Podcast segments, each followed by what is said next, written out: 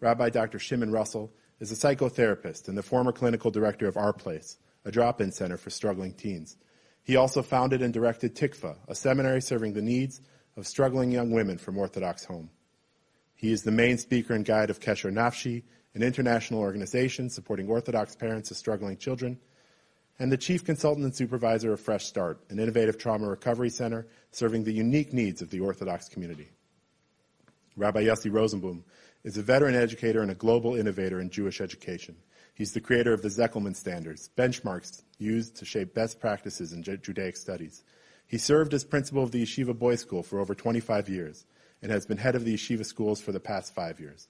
He was also my principal growing up, and I didn't turn out half bad.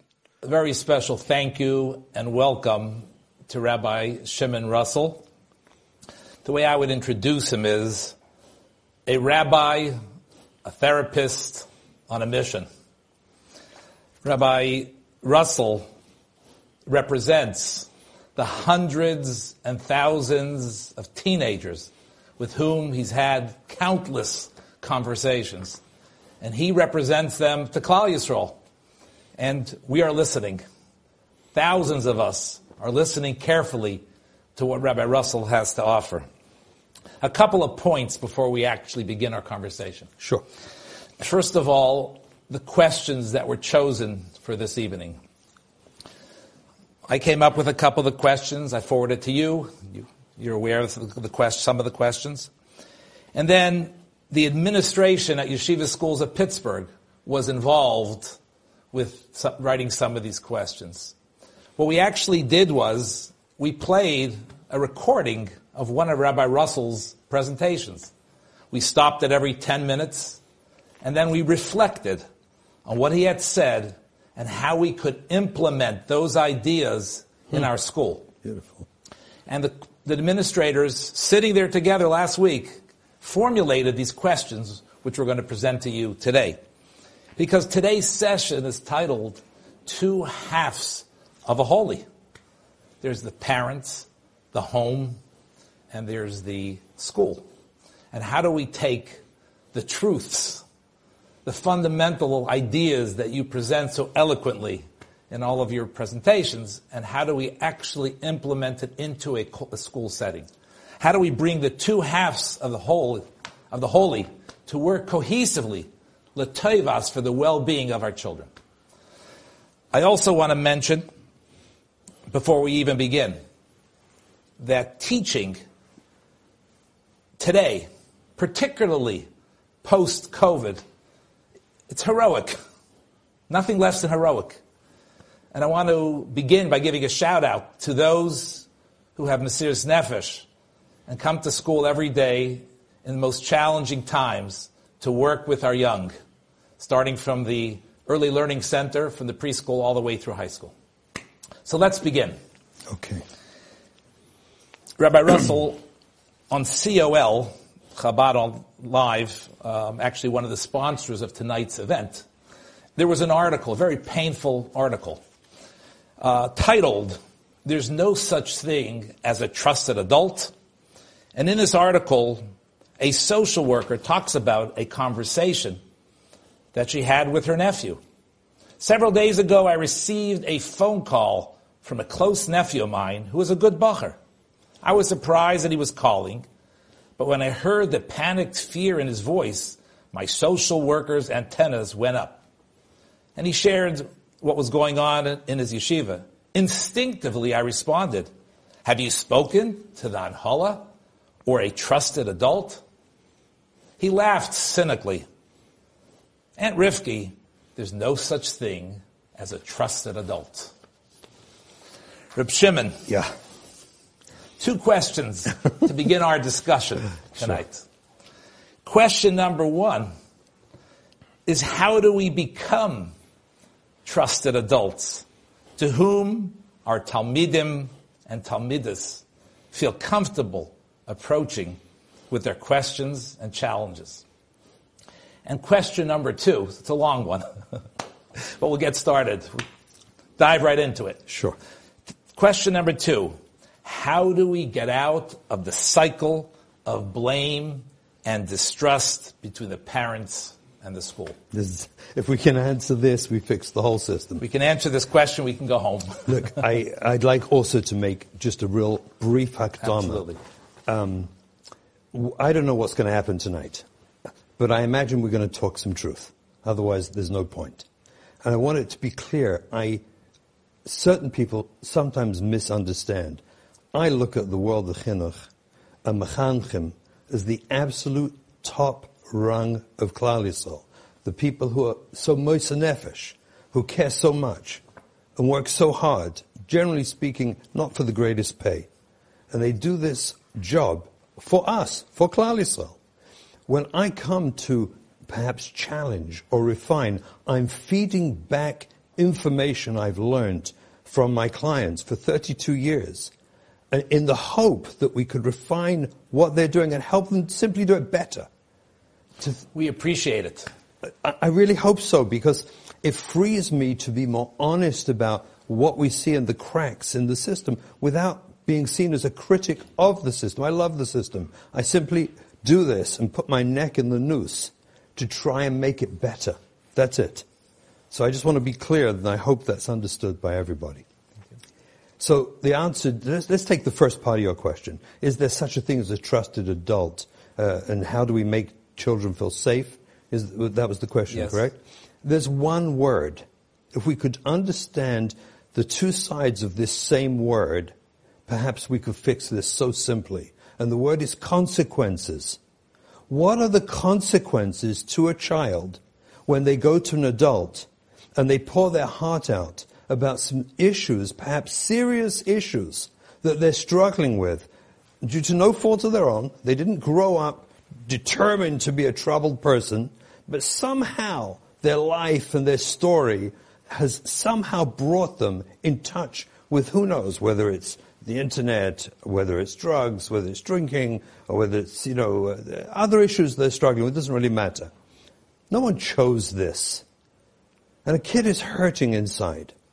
So this word consequences captures the essence of why there are no trusted adults. Because, uh, and by the way, I believe there are. Let's be very clear. I think that the premise isn't actually true, and there are many trusted adults and many trusted mechanchim. I think, I, I I think, the, but I understand the, understand the concept. If the consequences of a child opening up about their struggles, their issues, their challenges, their exposure to the world, if the consequences are negative, if they're afraid they're going to be punished, penalized, if they're, if they're afraid they'll be thrown out of school, if they're afraid that somehow this is going to damage their own life in any way, why on earth would they tell us? It's the word consequences. But just imagine if we shift that word consequences and we as the adult caring world who care for our children, if we shifted where the consequences were, wow, I can't believe you told me. That must have taken so much courage. I'm so impressed with you. That must be so hard for you. I can't imagine how difficult this struggle is for you. How conflicted you must be. I wonder how you get up in the morning sometimes. I'm so impressed with you that you had the courage to come and talk. And I'm telling you one thing, your information is safe with me.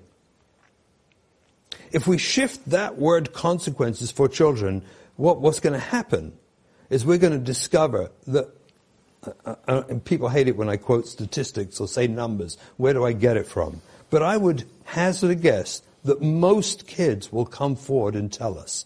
The majority of kids will come forth and tell us they're struggling with something. If the consequences to them of telling us is that they will be supported, praised, they'll be validated and understood, they'll be helped, we can hold them, we can help them through that, of course they'll tell us. The onus of, of kids, you know, there's no such thing as a trusted adult, is because if what we're trying to do always is the, and you're going to hear this from me the whole night, I'm certain of it, if the dagesh is in the child's mind is primarily on me protecting my home, my life, my school, my environment, my, my community, if my primary dagesh is on protecting my stuff, why would they tell me? They'll never tell me. But if they feel an experience that the primary dagesh when I hear them is, I want to help you, Shefela. We're here for you. It's true we also have these other agendas that we have to work out, but we're here for you. Once we shift the consequences of telling to being praised, applauded, elevated, looked at as a hero, looked at as special, well then there'll be trusted adults everywhere and I believe we can help the kids. The trouble is going to be that we're going to discover that most kids will come forth and tell us about problems uh, and everyone's going to come running and say, now what do we do? How do we solve the problem? How do we solve the problems That's now? the next piece. That's the next piece, exactly. Once we have that information and that But relationship. kids will open up once they feel safe. It's that simple. We'll come back to this a little bit later. Yes, we will. From another angle, I'm sure. Many. But moving to the to the second question, Yeah. and maybe I can just add that um, families and the school, you know, the natural tension, unfortunate tension that exists. Um, there are studies that show that positive connection between parents and teachers and school have been shown to improve children's academic achievements, social competencies, and emotional well-being. So that, that gets to the heart of the question, how do we go about developing a trusting relationship between the parents and the school? So just like we want a trusted relationship between the child and his parents, the child and the, and the school, how do the schools and the parents and the families work together? L'toyevas for the well-being of the child. Because as you said Sure. before, it's all about the children. It's really not, I mean, Of course. Of course, in other words, the, the mission statement of yeshiva, it starts with the following line. We believe that every child is a gift from the Abishter. Right. That's how it starts. Right. A gift from the Abishter. Right. And all decisions that are made are made primarily for the well-being of the child. So how do parents... So I'll tell you something Yes. amazing, fascinating. Years ago, obviously many years, I was in Lakewood before we made Aliyah, and, um, and I worked there as a family therapist. And I frequently, frequently worked with family systems who were at odds with their school system. And I heard from both sides.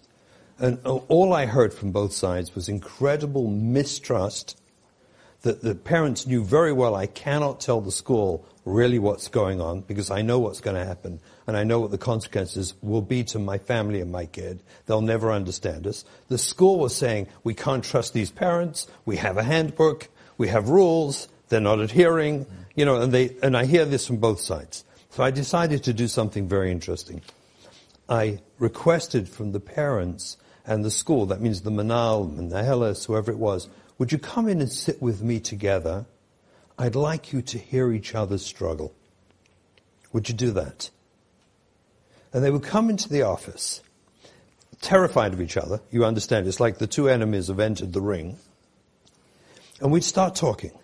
And the premise of the meeting was a very simple premise. I want to see if you could help the school, could help the parents understand where you're struggling, what your struggles are, what your concerns are. And I'd like to see if the parents can help the school understand your struggle. And what we're going to do is have the school tell the parents. We have the school tell the parents what they believe is the parents' struggle.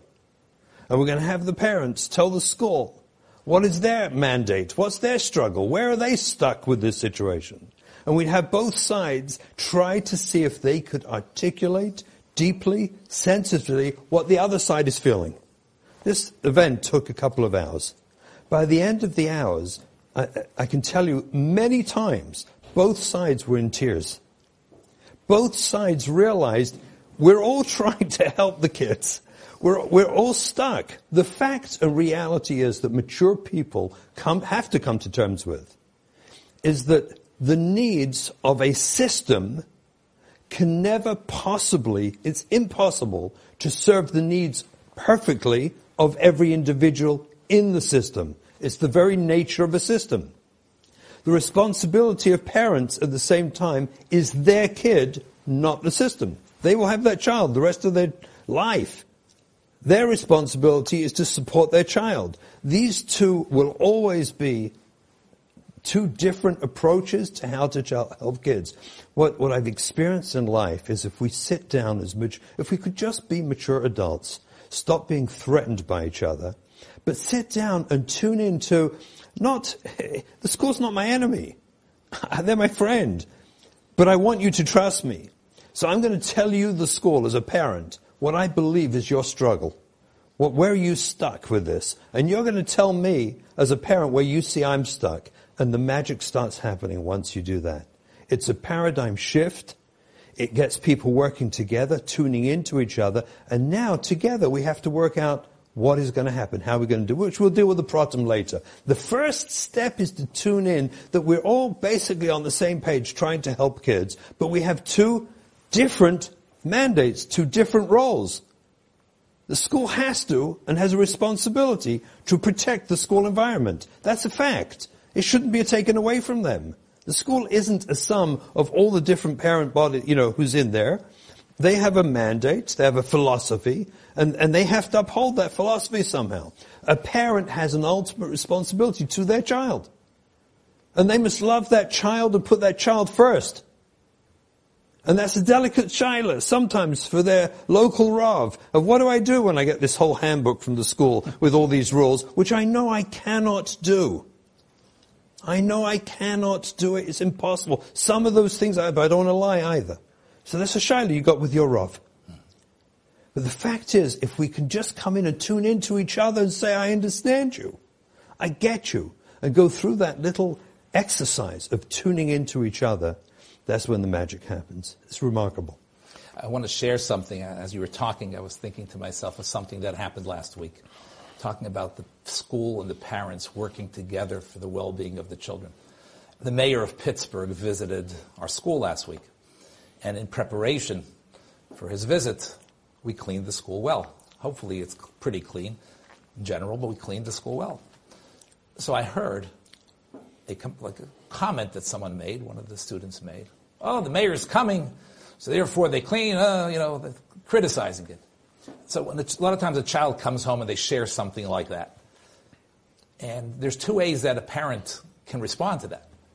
One way is, yeah, this should always be clean, and continue the narrative a more helpful way if we're working together for the well, well-being of the children is to help the children understand, sure. gain a perspective. So I had that conversation with my children. I said, let me ask you a question. Is, our house is generally pretty clean, but if we have a hush of a guest, do we clean it better? Does that mean that, you know, we did something? No, that's what, so similar here. We try sure. to keep the building clean, but the mayor of Pittsburgh's coming. You know, so we need to listen. We don't have to, uh, accept or support something that we don't think is appropriate, but at the same time help the child understand, give them a perspective so that that trust remains. Sure. sure. help them, and whatever sure. can't be defended doesn't need to be defended. Correct. But, but whatever can be, and I could be maarich, but just an example.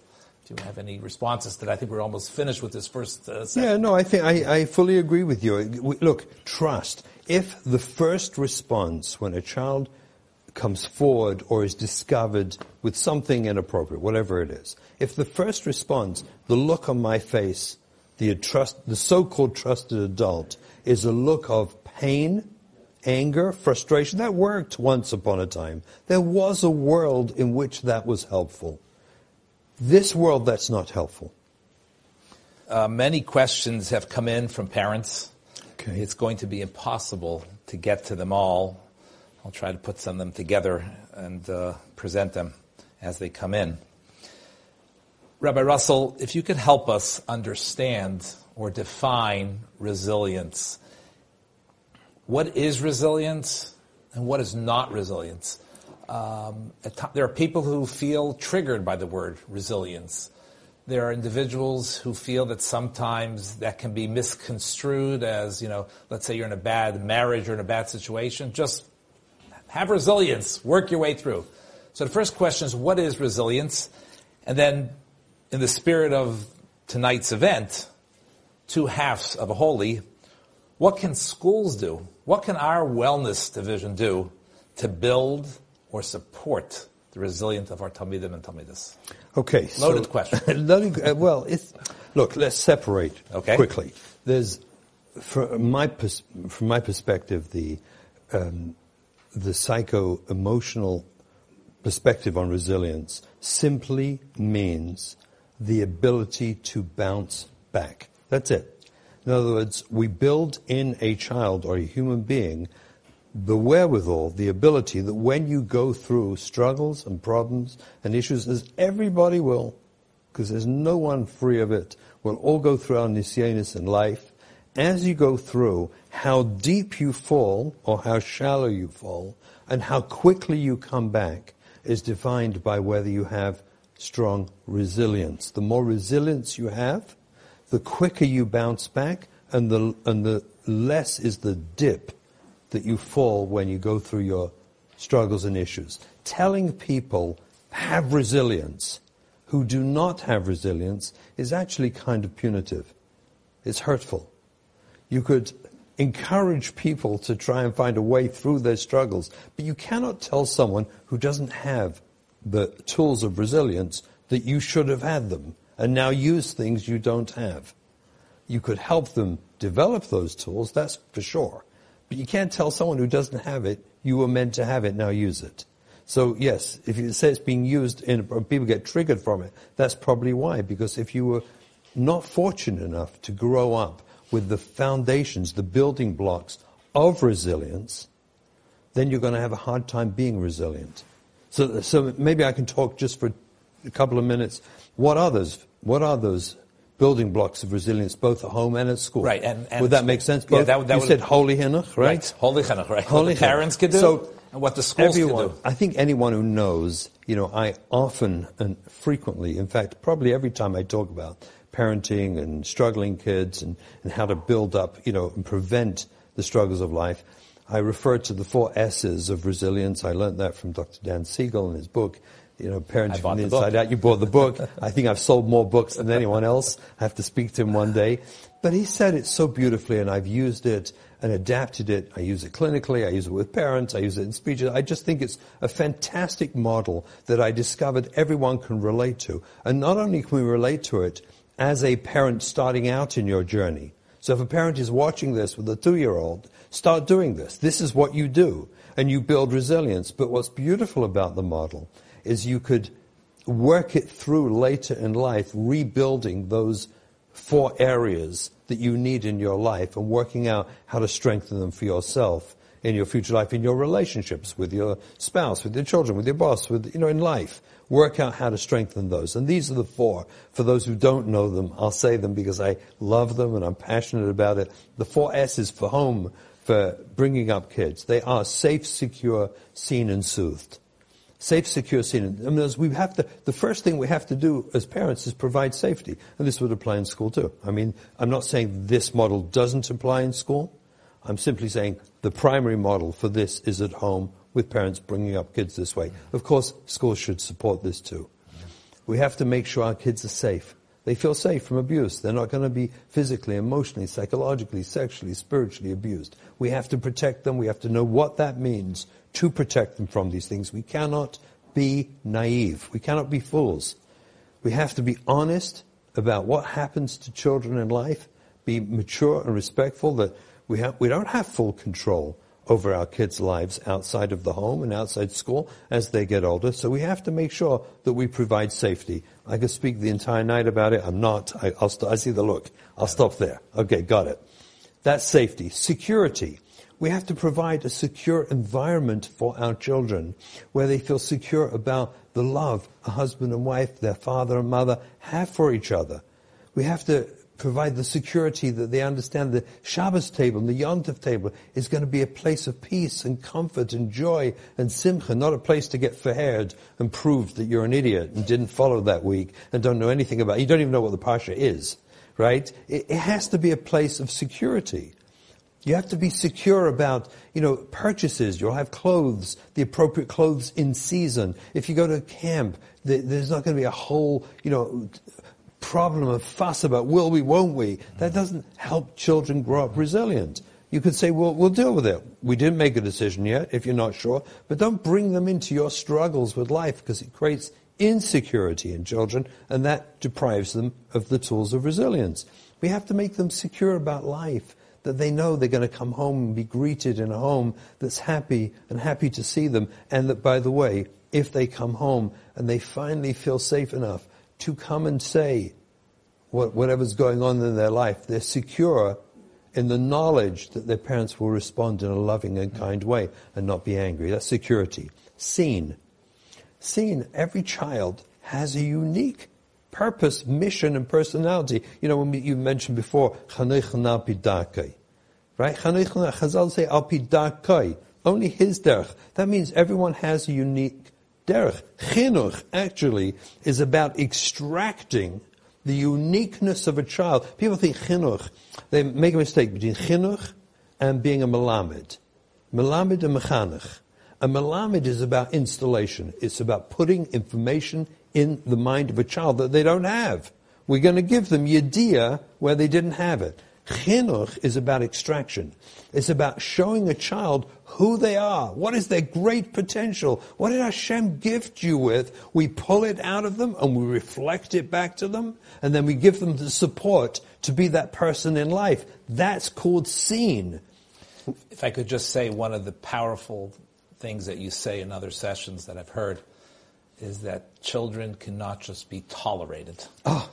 Well, that, that is a, a fundamental Absolutely. idea that keeps on going through my mind. How to continuously communicate to the children? Well, we have to we have to spend the time and the effort to reflect upon the uniqueness of our children. Who is this child? It can't be we mechanech our kids or bring up our kids. It's the kids. Let's get this thing called the kids. Let's get the kids in the bath. Let's get the kids to bed. Let's get the kids in the car. It's always the kids, the kids, the kids everyone is unique. We lose the uniqueness. I, I have many times suggested that Friday night, if you bench your kids, you, well, if you don't, you should, but if you didn't bench your kids, bench your kids and whisper into their ear afterwards something you noticed about them that week that was special. About them. Some uniqueness. What it does is it forces us as parents to see our kids. Because I know by Friday night, I better notice something or whisper it in my child's ear and tell them something special and how much I love them for it. Chinuch is about reflecting back the uniqueness and special. That's called seen. And the last one is soothed. Soothed. When they come home, they mess up. They made a mistake you know, someone left out the roller skates, right? And someone slipped up and they cut and they you know, hurt themselves. And there's the Spanish Inquisition in the house about who left out the rollerblade, like who who did this? You know, so a, a small child paints on the wall, and there's a whole thing about who left out the crayon. First, a child gets hurt. A, a child is hurting. They got bullied at school. They lost a friend, you know, who doesn't want to talk to them anymore. They forgot to take their lunch to school and they come home hungry. The first thing you do is soothe your child.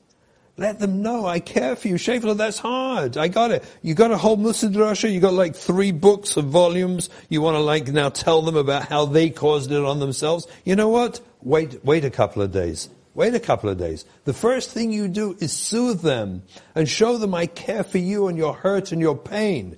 When we do safe, secure, seen, and soothed, when we do that as parents, to our children, they grow up resilient. That doesn't mean they're not going to have knocks and bangs and problems and issues in life. They sure are.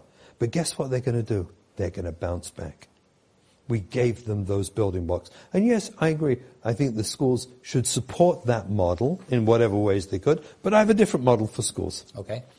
Different model of building resilience for kids in schools what I and I learned this, and I don't even remember where anymore, but I read this many, many years ago. wasn't my chiddush, but the three C's, the three C's, the three C's. We got the four S's right for home, and we got the three C's for schools. And if school, I've taught this in many, many schools, and, I, and people tell me years later they remember the three C's. The three C's are this: capable, contribute, and connect. It means like this. The first thing is we, schools, have to make sure that what we're asking children to do academically is something they're actually capable of doing.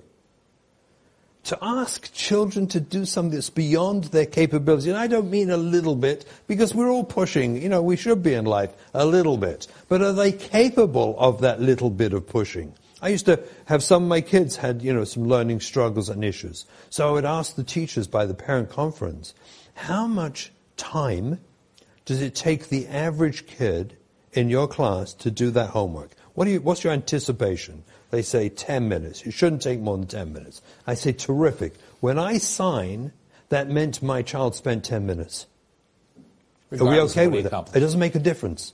Will you please mark it accordingly? If I signed and there's only four out of 10, that means it took them 10 minutes to get that four. And they deserve credit as if they did 10 because they have to feel capable. You're going to sit there and torment these poor kids with homework for hours and hours. They're simply going to hate learning.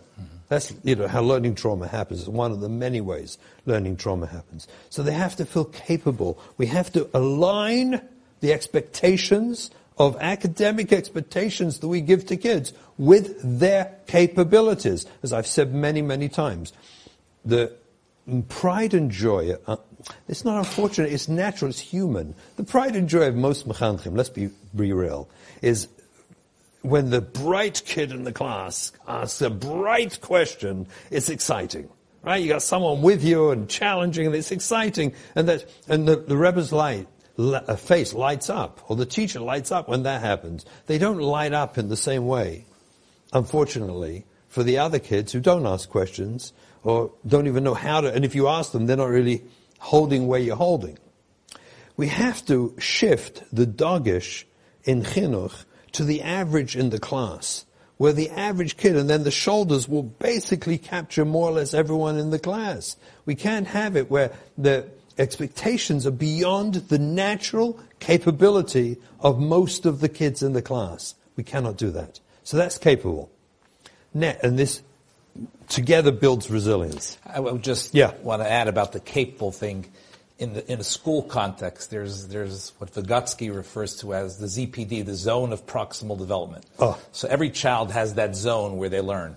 But he talks about the fact that if you're outside of the zone, either it's too easy or too hard, your reaction is, I need to get out of here. Absolutely. I don't belong here. Yeah. The challenge, which we're not going to really have time to address Correct. tonight, is you have a class with 15, 20, 25 children with various zones Okay. of proximal development. Sure. So even if you're going to go for the middle half, Sure. uh, you're going to. I got lots of thoughts on it. So you give us a invite, brief invite answer? me to Pittsburgh. Invite me to Pittsburgh. Well, you're definitely going to come to Pittsburgh, Mr. Well- this is just the beginning.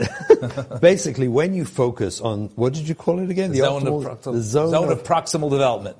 I love academics. it's, unbelievable.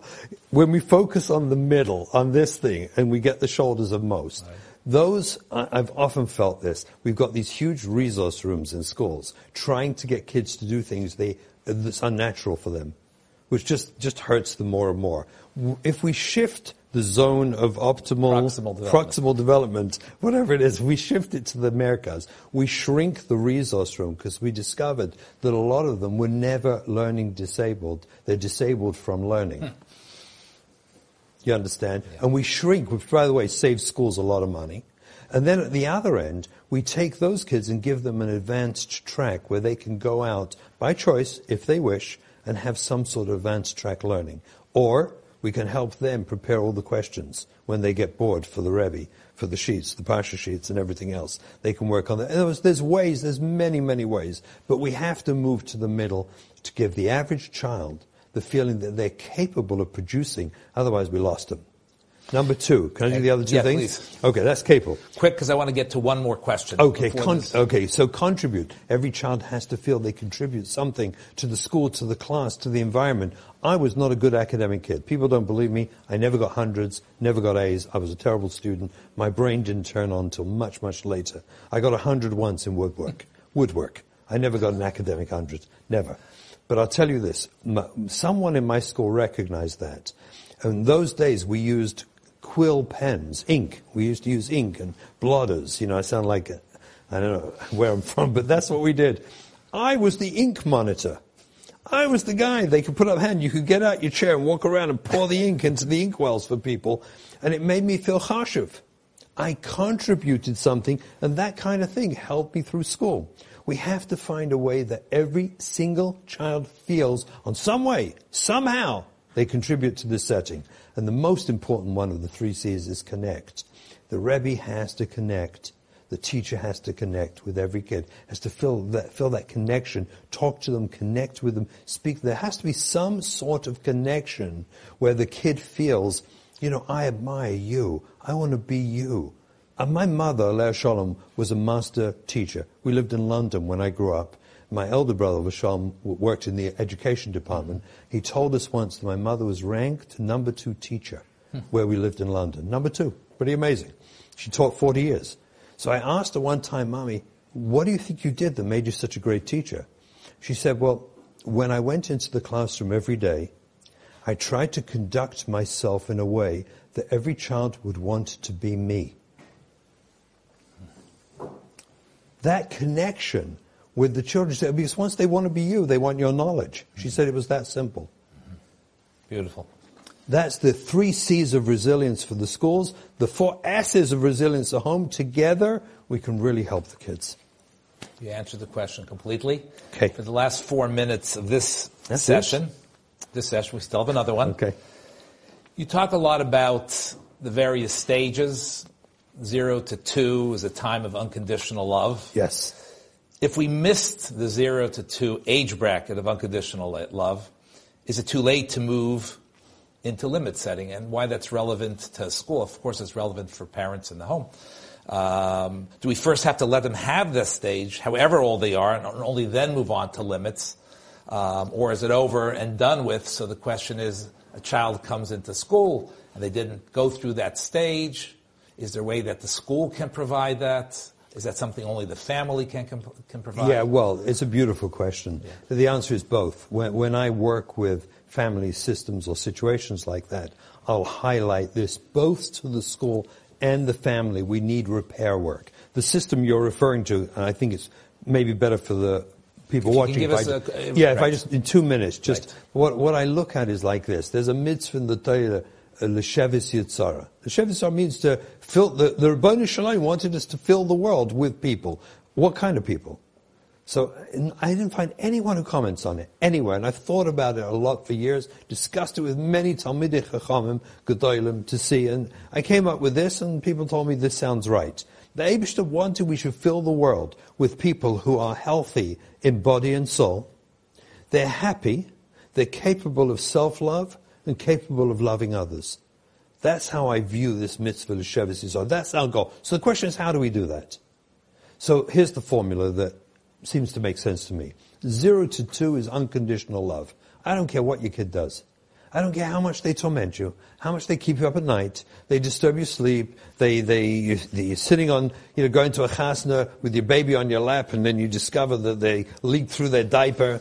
You know, whatever, what, we all know Take this. the video. Right, take the video. take the camera, take the pictures. They, they write on your walls, your freshly painted walls. Right. Take out the camera, you'll show. Trust me, it's gewaldig for later on.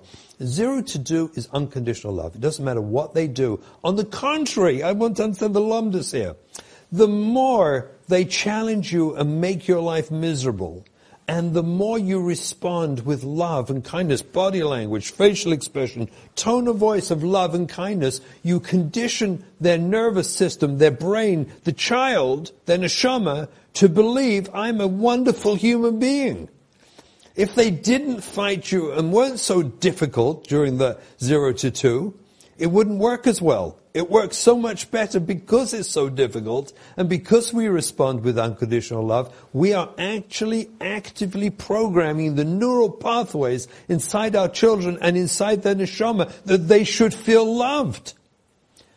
From two, then it makes sense when we start doing limit, limit, setting. We have to. We have to set limits on them walking in the street. God forbid near a car. We set limits on them walking, you know, and touching a stove and a hot plate and, and a myriad of other things as they're exploring life, which they're meant to. We are setting limits to make them feel safe. But when you've done the zero to two, when you program their neural pathways with unconditional love, their internal experience is that your limit setting is an extension of that love.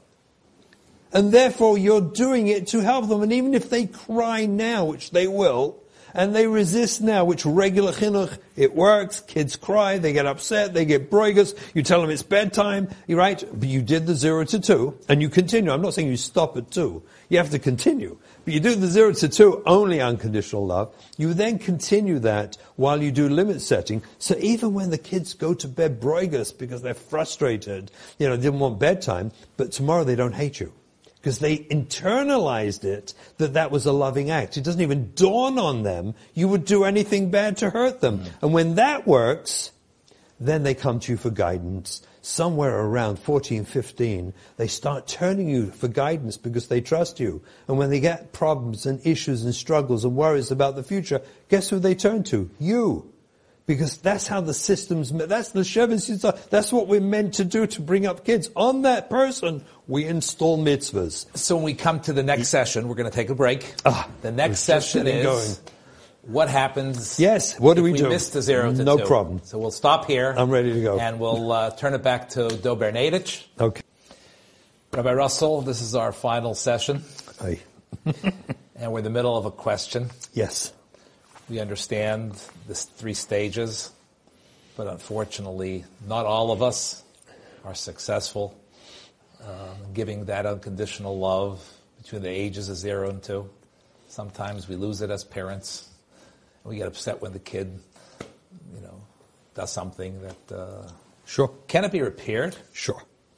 And so. Sure, it's not a matter of can it be repaired. It has to be repaired. Okay. There is no alternative or the person goes through life permanently feeling scared, permanently feeling frightened and disconnected from people. It affects what we call attachments, their ability to relate to other people in a safe and healthy way. So it has to be repaired and it will sooner or later and must be addressed. And halavai, we can do it before they come to therapy without needing to come to therapy. Look, here's the issue. There's a paradigm shift that simply has to happen in many schools, I see it happening, Baruch Hashem, but it has to happen everywhere. And the paradigm shift is this. We have to come to terms with the reality that enforcing rules, structure, and discipline on kids with an angry face doesn't work. Can we just accept that? That the old school Tzvei Petch Mahalach of how to get kids to, to you know, stelzu and behave with an angry face and a disciplined look and, you know, and a threatening look, that ship has sailed. Needs to go. Can we, it's gone. Can we accept it? There is a very small group of children for whom that works, and I'm suspect that it doesn't work other than temporarily anyway. But, don't worry, no need to panic. Kadosh Baruch Hu gifted us with svata guf, they call it, body language, right? Facial expression, body language, tone of voice. The way, when we start doing limit setting on children, they will resist. That's why we're setting limits because they want to go further and we're holding them back. It's not complicated. So we know we're directly going against their will. Here's the difference. In the old school, the way of chinuch was not in my house, you don't or in the school. It was not in my school. In our school, we don't do that. And there are even principals to this day who will get up and give drashas to the school, which the, I, I must tell you, the kids find ludicrous. Hmm. they find it laughable. And anyone who thinks that that really, they, they mimic the principal later on with that kind of stuff. Not in our school. In our school, we don't do that. This is the rules of our school uh, and they give a whole drush on this. Fire and brimstone. Fire and brimstone. It doesn't work anymore. What actually works is that we give the message to the child. What we're telling you is for your benefit. Yes, I am going to stand up to your willful need to go further than I feel is safe for you, and whatever issue it is whether it's going further towards the street with the little child or towards the stove, or whether it's going further, going to bed too late, or doing something inappropriate, or drinking too much l'chaim, whatever your limit setting, the message you have to convey to the child is, Shefala, this is for you. It's not for me. We have to shift out of the old paradigm of not in my home, because not in my home doesn't really work anymore. What the kid's thinking in his brain. You see, we're living in a world today. We had a segment, I think, at the beginning of this program about technology. Today, kids are aware of the world. They're aware of the outside world. We cannot shelter completely anymore. I'm not saying we shouldn't shelter. We should shelter. But sheltering alone is not working. And the cracks and fissures in that sheltering allow kids to peek out into the outside world and they see it. So when you say, God forbid to your kid today, not in my home, what the kid's brain says, fine, I'll find another home. You're actually pushing them out. It's the exact not wrong message today. Not in my school. Fine. I'll go off the derech. I'll find another school. It just doesn't work anymore. And when it appears to be working, I know there's probably people hopping mad with me for saying this because they're principal, oh, we say it and it works in our school. No, it doesn't. It works. You create a fantasy of compliance. As long as you're standing there you know, angrily looking at them, they comply. As soon as they walked around the corner, they do not comply. So what did you do? You made a mockery of yourself and you did nothing useful towards chinuch. What we have to shift the paradigm is that we tell kids, this is for you. I'm limiting you for your benefit. I can't let you go there and I can't let you go here. And here's the kunst to it all. Don't explain it to them. Live it. Act it with them. Your face, your body language, your tone of voice has to express, Shafela, this is for you, your benefit. I'm so sorry I can't let you do this. And when they say, why not? You say, I'll tell you tomorrow. I'll tell you tomorrow. Don't tell them today. You know why? Because you shift your entire parenting, whether at home or at school, you shift it to, you only have to do what I tell you to do if I can come up with a good enough reason to convince you why you have to do it. And that's a lousy form of parenting and a lousy form of chinuch. So what we do is we distinguish between what, how am I saying the message to the child? I will set rules, structure, and discipline. I will have limits. Absolutely. Zero to two. You missed the unconditional love. So now act loving. Doubly act loving. Act more loving than you ever thought you would ever have to act in your life. Tell the child, I'm so sorry, Shafela. I cannot let you do this. And when the kids say, but why? You say, I'll tell you tomorrow, sweetie. Yeah, but why? I want to know why. They don't want to know why. They want to fight you. They want to debate you. If you may have answered this question partially already. Okay, but I really want to dig a little deeper because I think this next question summarizes a lot of the questions that the parents have asked and ask regularly, and it's a very valid question. You talk always about the rules, the structure, and the discipline. But how do, how do we reconcile that in the context of a school, particularly a school that strives to create a wellness culture, trauma sensitive? So when we, when a school takes a position um, that we can't allow this child to do such and such, or Absolutely. because doesn't that contribute to trauma? And and how do we reconcile the two? No, no. Where's the place of where it's appropriate to have rules? And you talked about No, no, the- it's always yeah. appropriate. Okay, so talk. Elaborate, elaborate on that, Thank please. you. It's. I'm sorry I think to it would, jump a- in. would answer a lot of the questions. Of course, that came in. it's always appropriate. A school has to have, as a home, has to have some set of rules, structure, or discipline, or kids grow up it- it- with anarchy. That's horrendous. Aye para odom yivolid. From a, wild donkey, a man is given birth. We have to give birth to them, help them grow up to control themselves. So how do we do it? It's the way you deliver the message. I had this system years ago I came up with, and I taught it in many, many schools. I even one school they did it, they wrote it in Yiddish. It was so beautiful. They made cards of this. I suggested they have three cards. Every, Rebbe has in his pocket. A yellow, orange, and a red card. On the yellow card he writes, I, your Rebbe, understand you're having a hard day. On the orange card he writes, I, your Rebbe, understand you're having a really hard day. And on the red card he says, I, your Rebbe, understand you're having such a hard day. Please go to the Menahel, get a soda and a Danish, and discuss with him why you're having such a hard day. And instead of yelling and fighting for compliance and discipline in the classroom, you see a kid who's beginning to, you know, be undisciplined, unruly, act out. You gently walk past while you're teaching, drop a yellow. I mean, you teach this system to the kids. This is how we're going to function our classroom. You drop a yellow card on. What's the message you've just given to the kid? I care about you. I care about you. It's not about my classroom. This is about you. I want, I want you to be happy. If he doesn't really pull it together, so then we drop an orange card. And they tell me, I've asked the schools when they did it, most kids settle down with the orange card.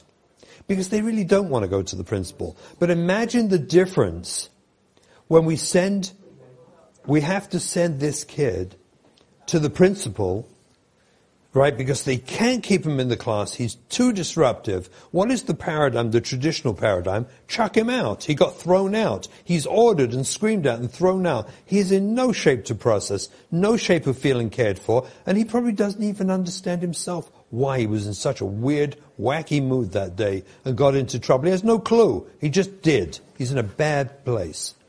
Imagine the difference we give him a red card. I, your Rebbe, understand you're having such a hard day. Go to the Menahel. He'll give you a Danish and a soda and discuss with him your bad day. He comes in with his head down to the Menahel.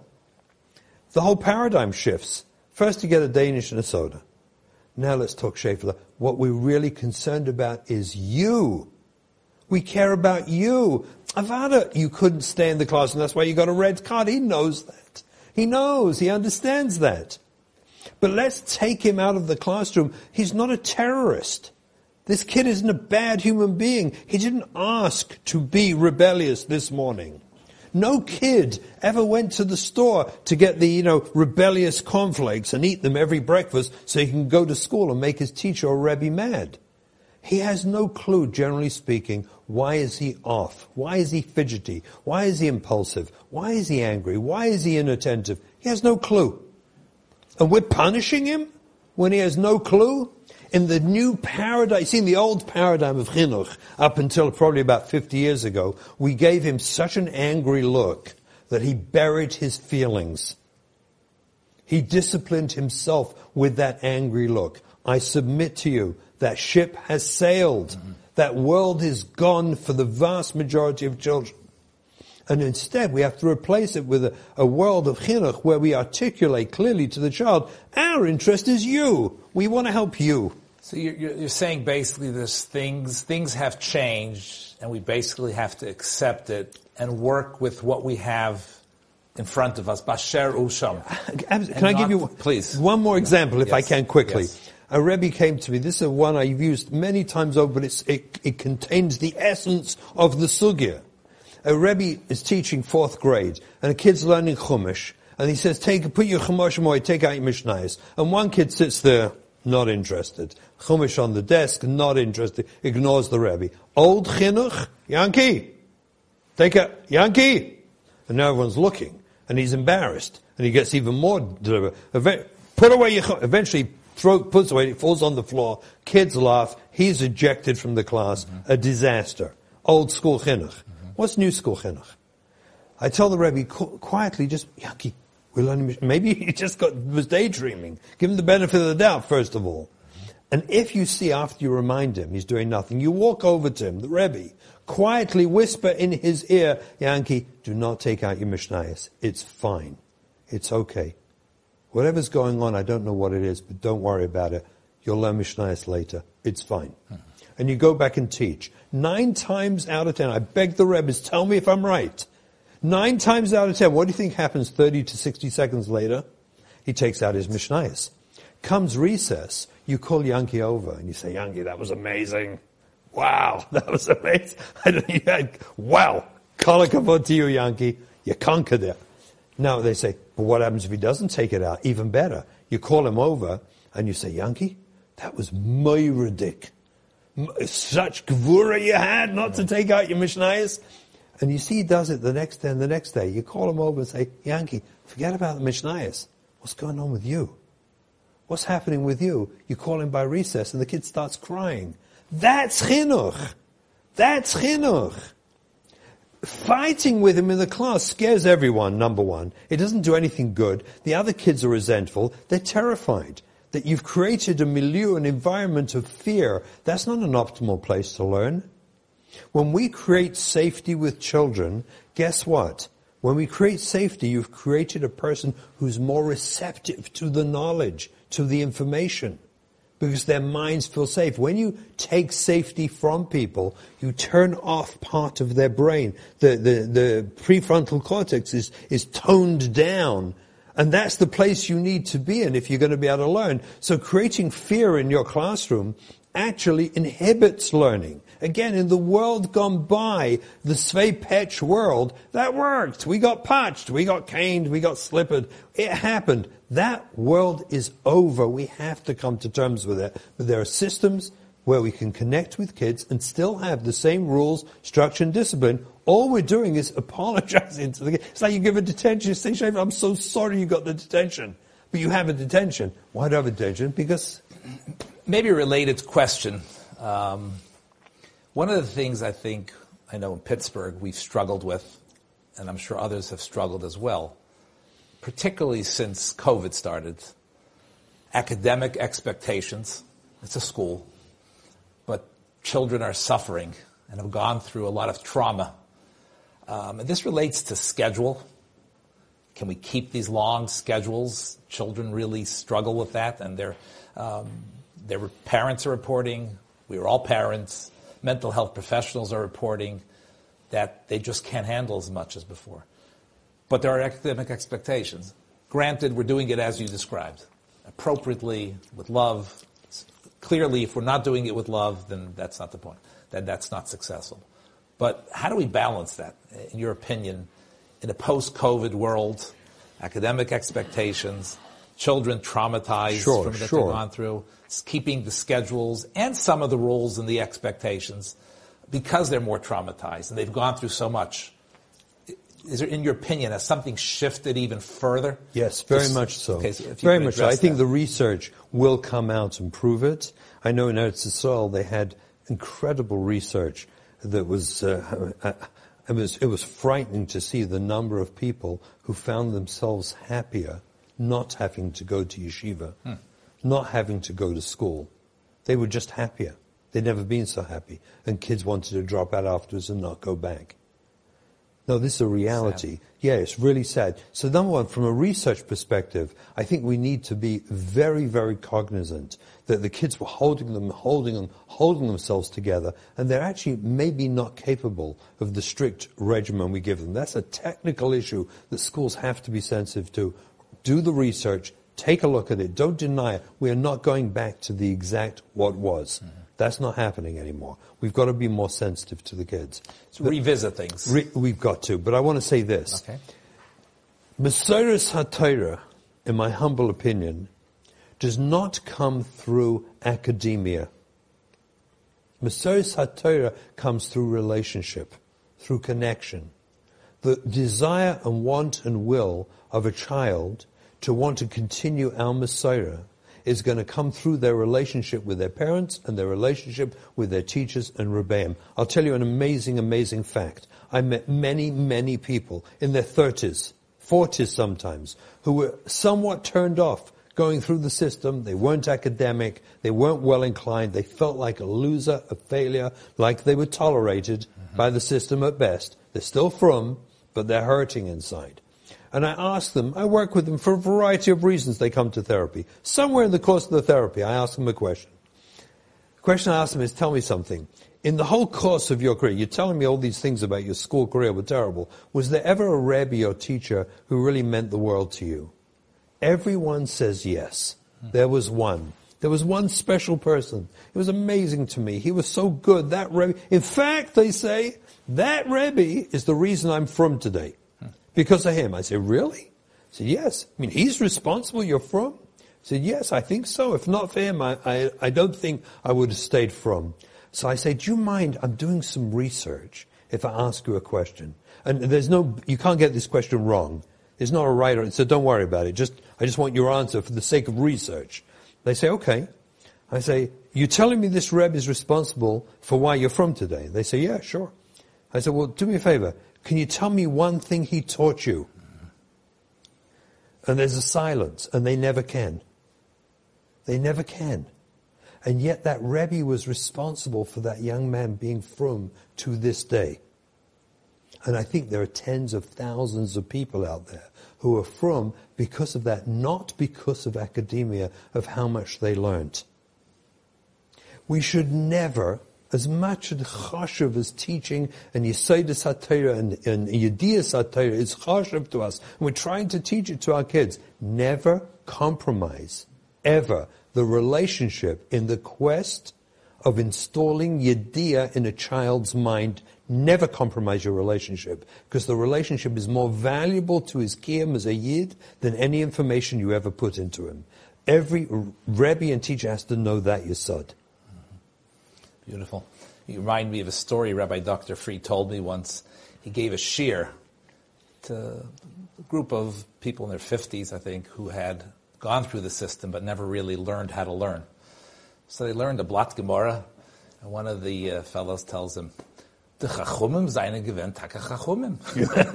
exactly, exactly. Wow. Exactly, and if they, if you can connect with them, that's much more important to them. Never compromise it, ever. Let's move to a, another topic, but related topic. You talk a lot about learning trauma. Yes. Which is one of your chidushim. Yes. Talk, talk, describe and define learning trauma and what can schools do to support the learning trauma in addition to the some of the ideas to you've su- already mentioned. Right, to support not having learning To support trauma. not having yeah. Uh, learning, learning so, trauma. So learning tra- trauma, you have to understand. And I, I just want to add another yeah, piece to the sure. question. In one, I know, I know your opinion about homework. Uh, if it'd be up to you, you would remove homework. So, sure. so as an extension of this question, if we don't give homework at all, won't that increase learning trauma, specifically when it comes, let's say, to reviewing Kriya at home? Won't that add to the learning trauma? So two parts to the question. Okay. So, so look, the word trauma is thrown around everywhere, yeah. but the essence of the word trauma, the essence of what the meaning is, is to disconnect. Trauma is the, is the effect on a human being of a life-threatening, horrifying, horrible situation that they were in, or near life-threatening experience, from which HaKadosh Baruch Hu made us, our nervous system, react in a way that we wish to always disconnect from anything associated to that event. The event was so horrific, was so frightening, I simply want to disconnect from it. That's what trauma does. It disconnects it. It makes sure we do fight or flight. We get away from it, we protect ourselves from it, but we don't go anywhere near it because it's scary. That's what it is. If a child goes to school and goes to school every single day, and every day he discovers that he is an academic failure, he can't really do the work. He's expect, for example, a seventh grader, right, is frequently told somewhere around Hanukkah time by a well-meaning Rebbe, seventh grade boy, that you better turn your engines on now, boys, because you're going to get farhers soon right? And next, right, for, for Mesivta. And if you don't turn your engines on now, by eighth grade it's too late. What is actually happening in the boys' minds? All the kids who've had a hard time learning go click and turn off. They realize, I'm done. I'm finished.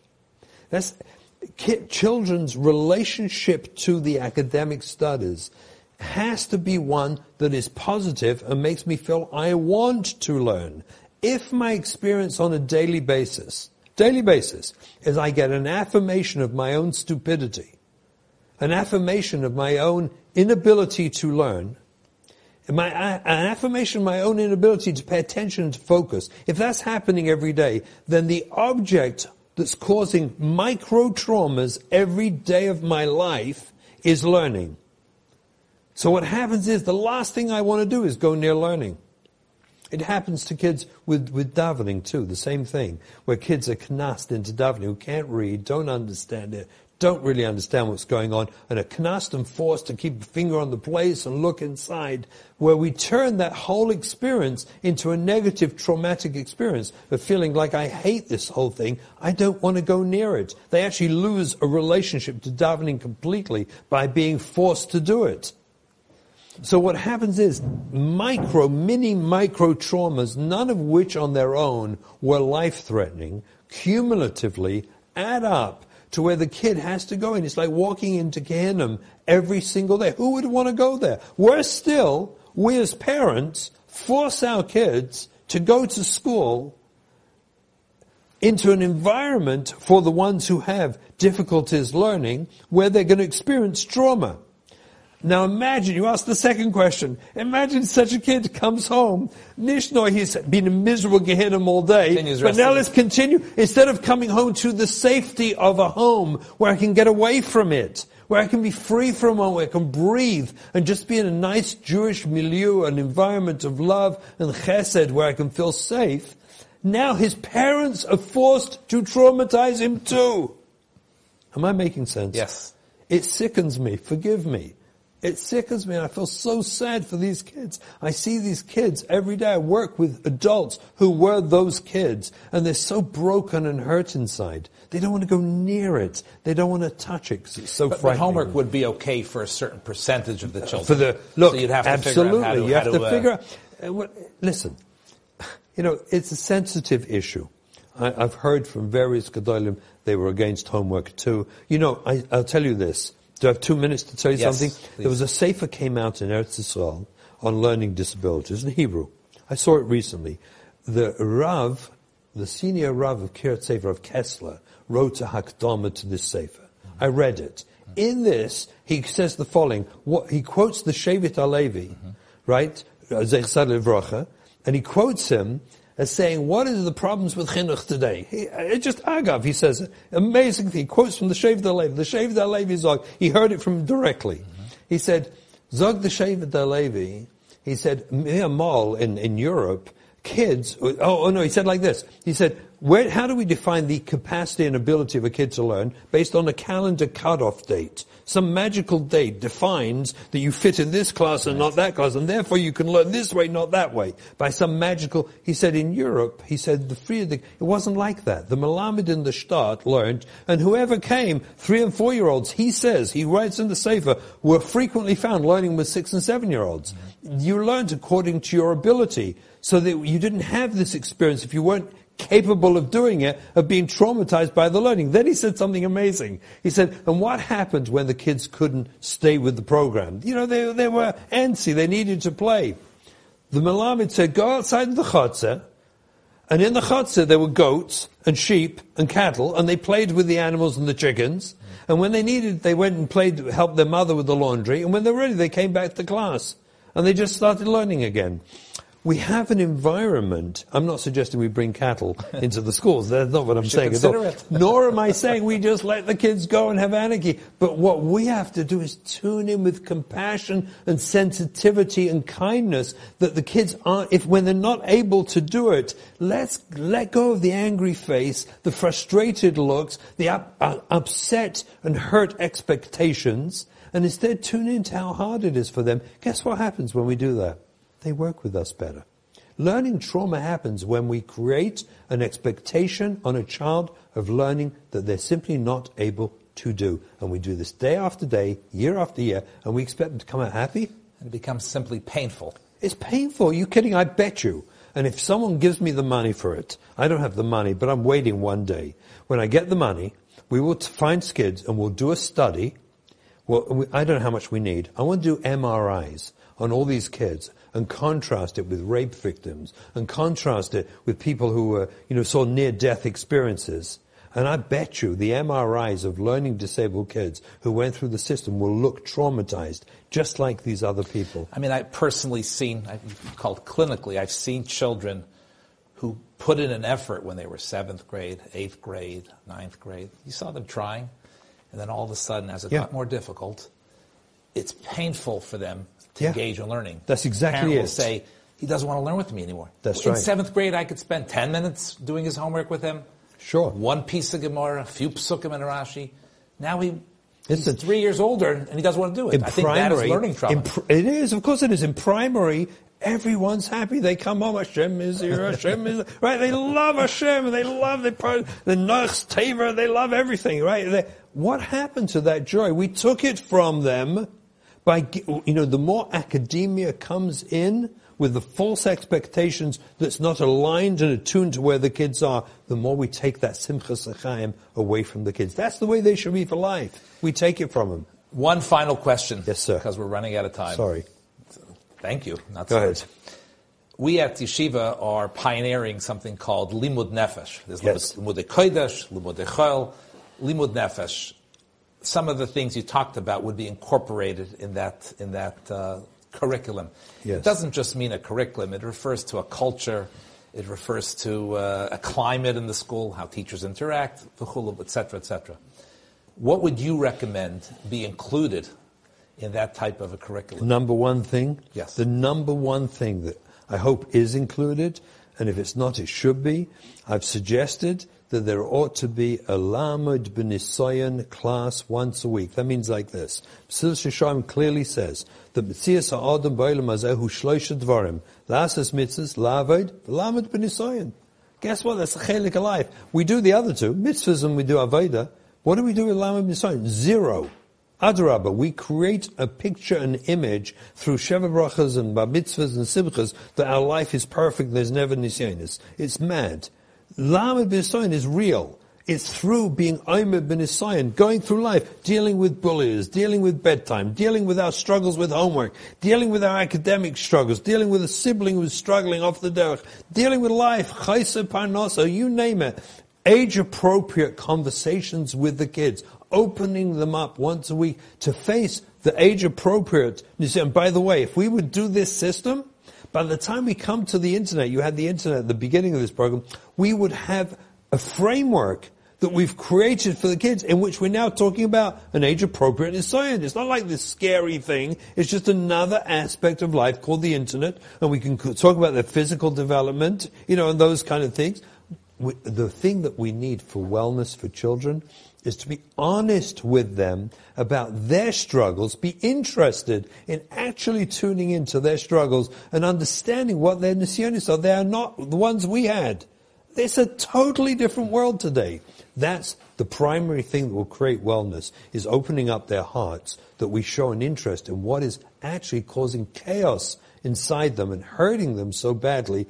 A Lamed Benisoyan class from probably around third, fourth grade and up once a week get trained in, create a syllabus, and talk about it. What are the nisyonis of life? And get the kids discussing it. Don't turn it academic. Please don't turn it academic. No homework. Conversation, no homework, and not academic. No tests. And no test. Conversation with the kids and let them just talk it out.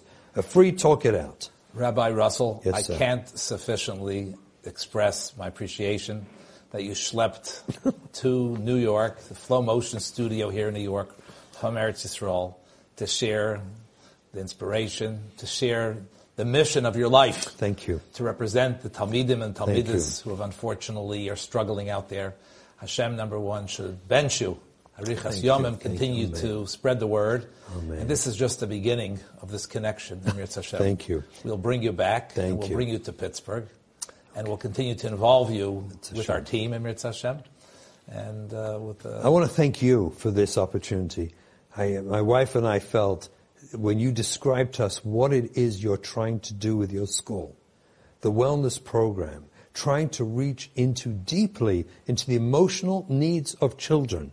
That a school has a res- in this generation, a school has that responsibility, and, I, and the kindness and sensitivity with how you expressed it. Does when you talked to us, my, my wife and I said